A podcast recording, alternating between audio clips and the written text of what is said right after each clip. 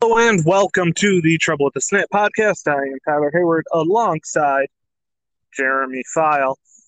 Uh, check us out on Spotify, Anchor. You can listen to us all there. Um, Apple Podcast. Uh, we're we are there as well. And obviously, you know, like the Facebook page, Trouble with the Snap podcast. Share our content, please. Our most listened to episode sometime. Uh, the last time we were on the air. We had Todd Anderson talk about Spartan Dog Con. A lot of great content, a lot of interesting stuff there. Um, former Napoleon pirate, by the way, but we'll leave that out of it from now on. Jeremy is with me today. Oh, so what we're doing is we are breaking down uh, Michigan football. Um, the season just a couple weeks away. Um, you can kind of feel it in the air, the hype, the excitement for uh, you know college sports in full. Uh, something we didn't truly get last season. And uh, look, we'll talk about Michigan State uh, during our next podcast. But today we are talking about the Wolverines. And like I said, there's that excitement about football season, but the excitement kind of dialed down in regards to U of M football. I, well, they're coming off a very disappointing season. You know, Jill Mil- Joe Milton, the uh, next uh, Cam Newton, didn't quite pan out the way that he was supposed to, and now you're stuck with. Well, I'm not going to say stuck with because both of these quarterbacks have an insane amount of hype, but the hype from the team perspective kind of dialed down. Is it uh, because they look they sucked last year? If we're being brutally honest, Michigan State sucked too when Michigan lost to MSU. Is it because they sucked last year, or is it just Jim Harbaugh fatigue at this point? Um, I, well, I think both. I mean, I think that people have pretty much come to the realization that Jim Harbaugh, you know, this is year seven. He hasn't been able to uh, get over the hump. So I think that people are a little exhausted of, of, of him. Uh, but then again, yes, it, the reality is they were bad last year. I mean, when you have a losing season, um, you know, there's going to be a lot of question marks. I mean, this is kind of going back to the when Brady Hoke, the wheels were falling off with him, and Rich Rodriguez had a few losing seasons. Uh, this team, the more I look at this team, Tyler, they don't have the star power that 2015 did, but this team is very similar in some ways. A lot of guys that have been around for a long time. You know, you have offensive linemen in their grad, you know, fifth year. Um, you have guys returning that have been around for six years, like very similar to Michigan State.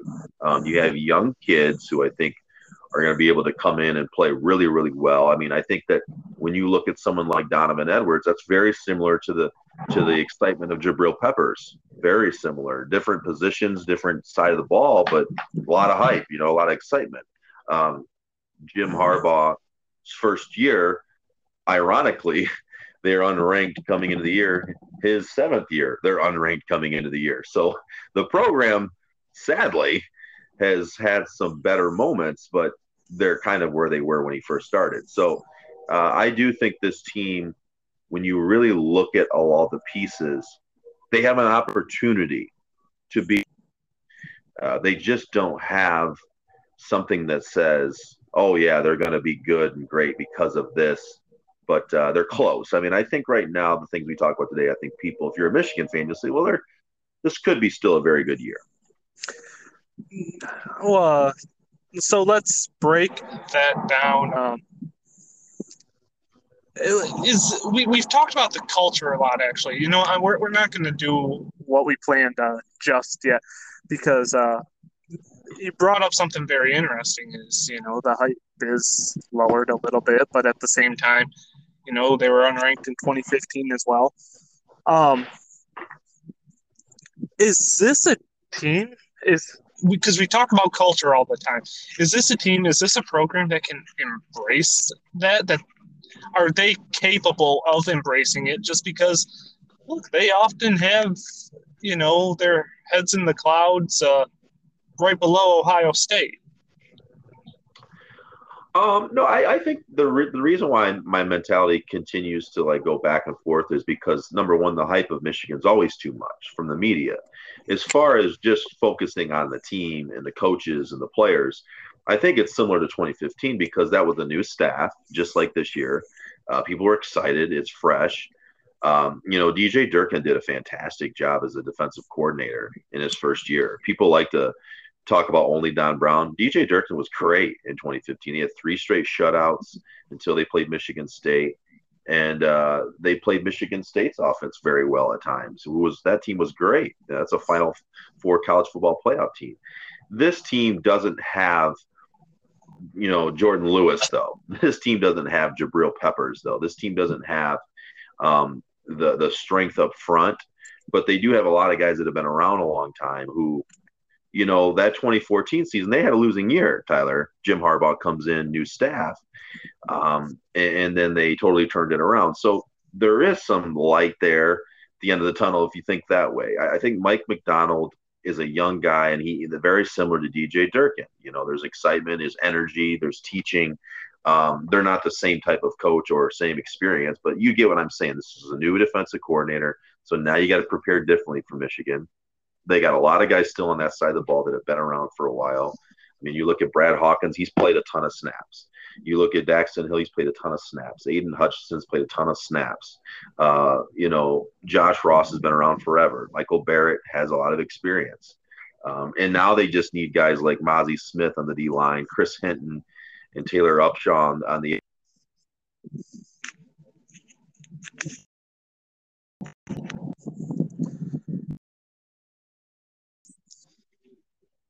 besides Aidan Hutchinson on defense. I mean, I think Michael Barrett could turn heads. Daxton Hill could as well, but um, but I still think there is a lot of similarities similarities to 2015. So really, the hype isn't there as much with this team because of last year, but really, I do think they have enough players where they could uh, just keep it close and win a couple games that uh, maybe they shouldn't. Yeah, th- this is gonna be it's gonna be old school but new school. Look, uh, when you don't have that firepower, you don't have the star power um, to just kill it on offense. You got to win games with your defense. You got to win these low scoring games. You got to have the ball last. You know that was something that Dantonio was so incredibly successful at, um, and that's something that look that was the old the old school style of football. Um, look, we saw Michigan what seven and a half, I think we said, is uh, the over or under this year. Break the schedule down a little bit. Like, is this a? Uh, I mean, and where do you have them? Do you have them going over? do you have them under? Well, let me let me say this first. When there's four games on the schedule, and then you have your rivalry game with Michigan State, the four games that are huge for Michigan. Um, as much as I want to say it's Washington, I'm not really concerned with Washington because I think what we've seen in Jim Harbaugh's tenure there, where they they drop a game early, right? They lose to Notre Dame first game of the year, right? They lose to a Washington, you know, at home they may lose. They have been pretty successful at home in most years, though. So I do think they win that Washington game. But the four games that are really big are the two road games with Wisconsin and Penn State, and then the two home games with Indiana and Ohio State. You know, if you split those games, you know, and then you can win a rivalry game against Michigan State. You're going to have a hell of a year. And, and I, when I say that, people think that, you know, I just talked to a friend about this. I'm going to be so disappointed if, uh, you know, they don't do it this year. I go, well, you're going to be disappointed because this schedule is still too tough, and these other teams are still too good. So you're hoping that if you're a Michigan fan, Jim Harbaugh's team can finally win a big game like at Wisconsin. That's a big win, or at Penn State.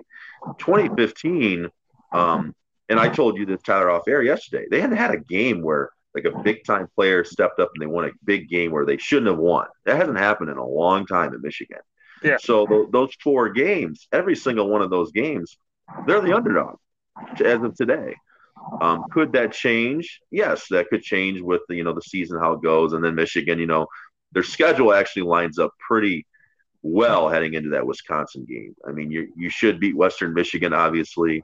Um, you know, if you beat Washington and, and, then you win a couple of those easier non-conference games, you beat Rutgers, you're heading in to Wisconsin 4 0. So the schedule lines up where they got to do everything they're supposed to, the teams they're supposed to beat. Maybe beat Washington at home in a night game to provide a little bit of excitement and probably too much hype. And then you got to find a way to beat a Wisconsin.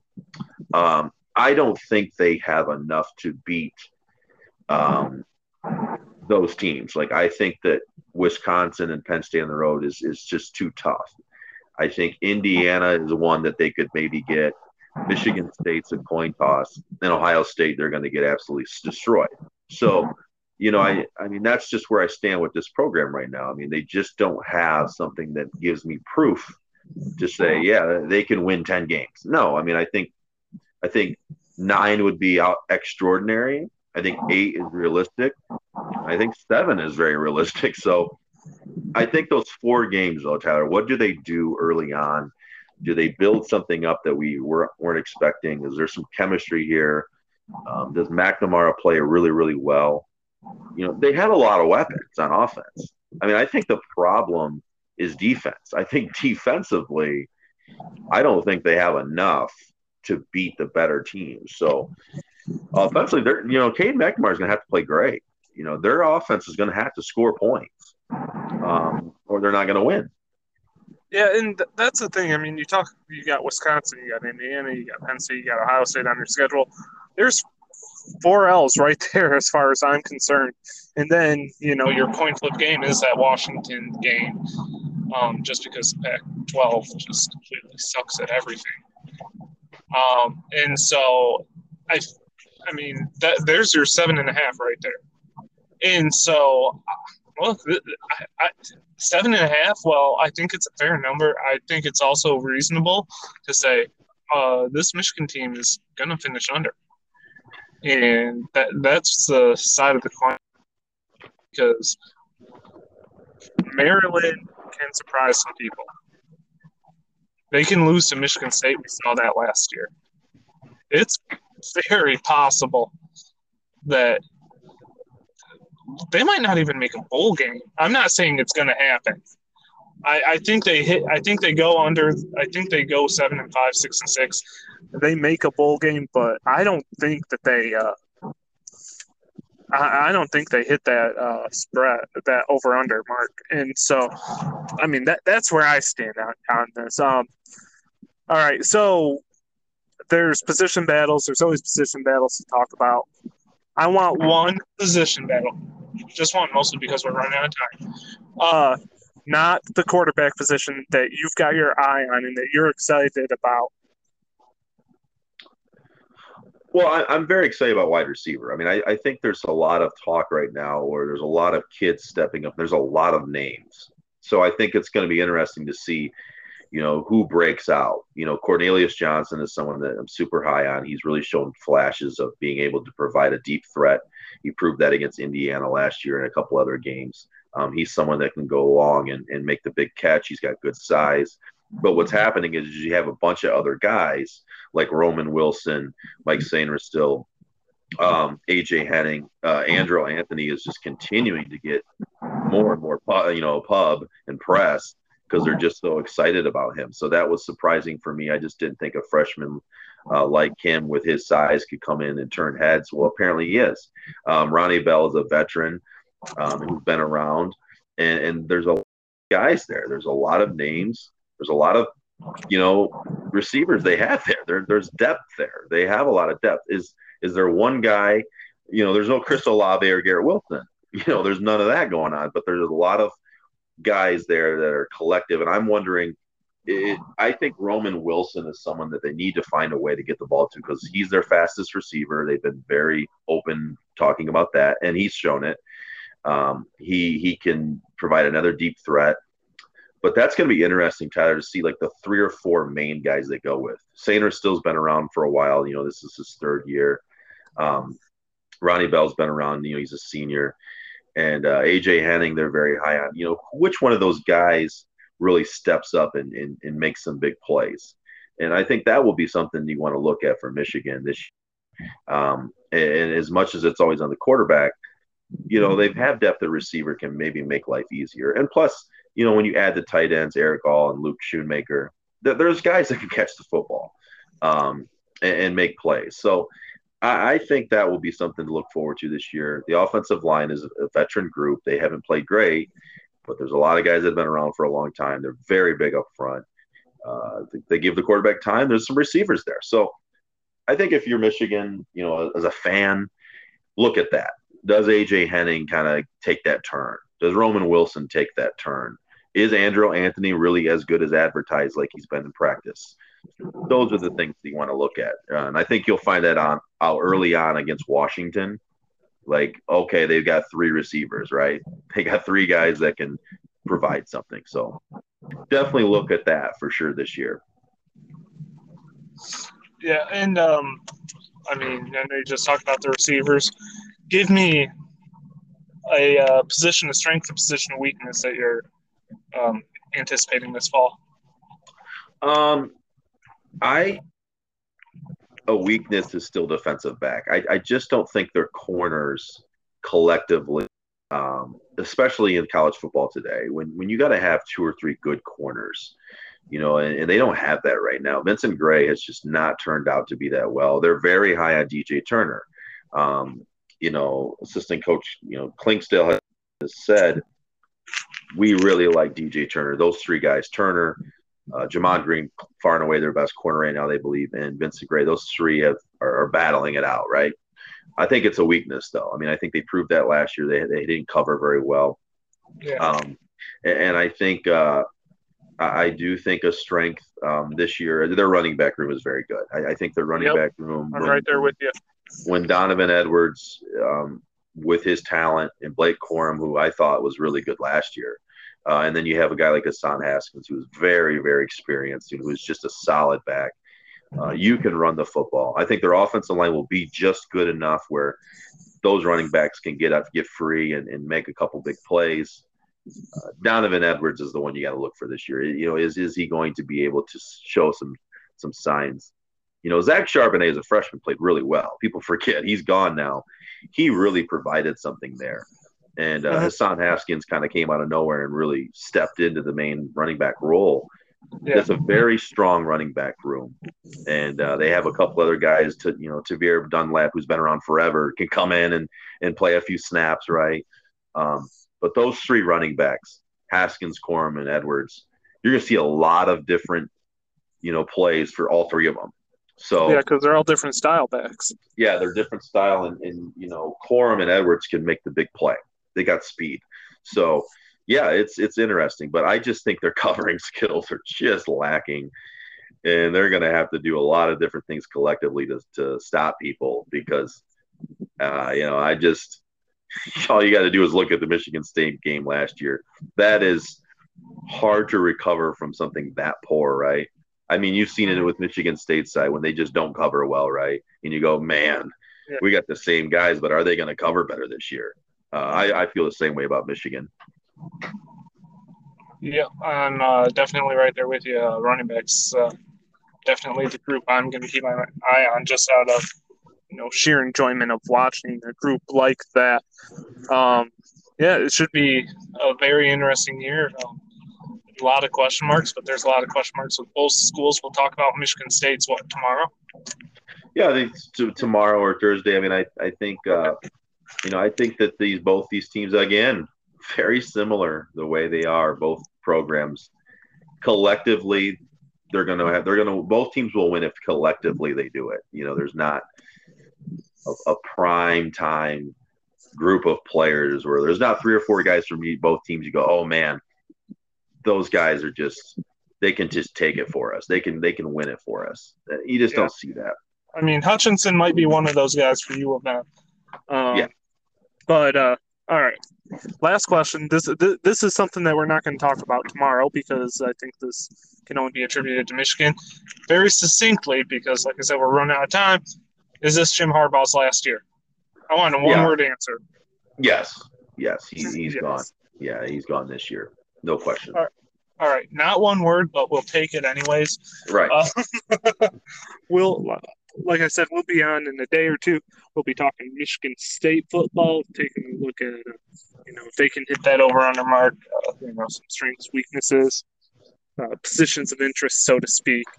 And we will cover the Spartans and Mel Tucker in his quote unquote first year. So stupid to say that. Um, in his first year tomorrow. But that does it for us here in Trouble with the Snap podcast. For Jeremy File, I'm Tyler Hayward.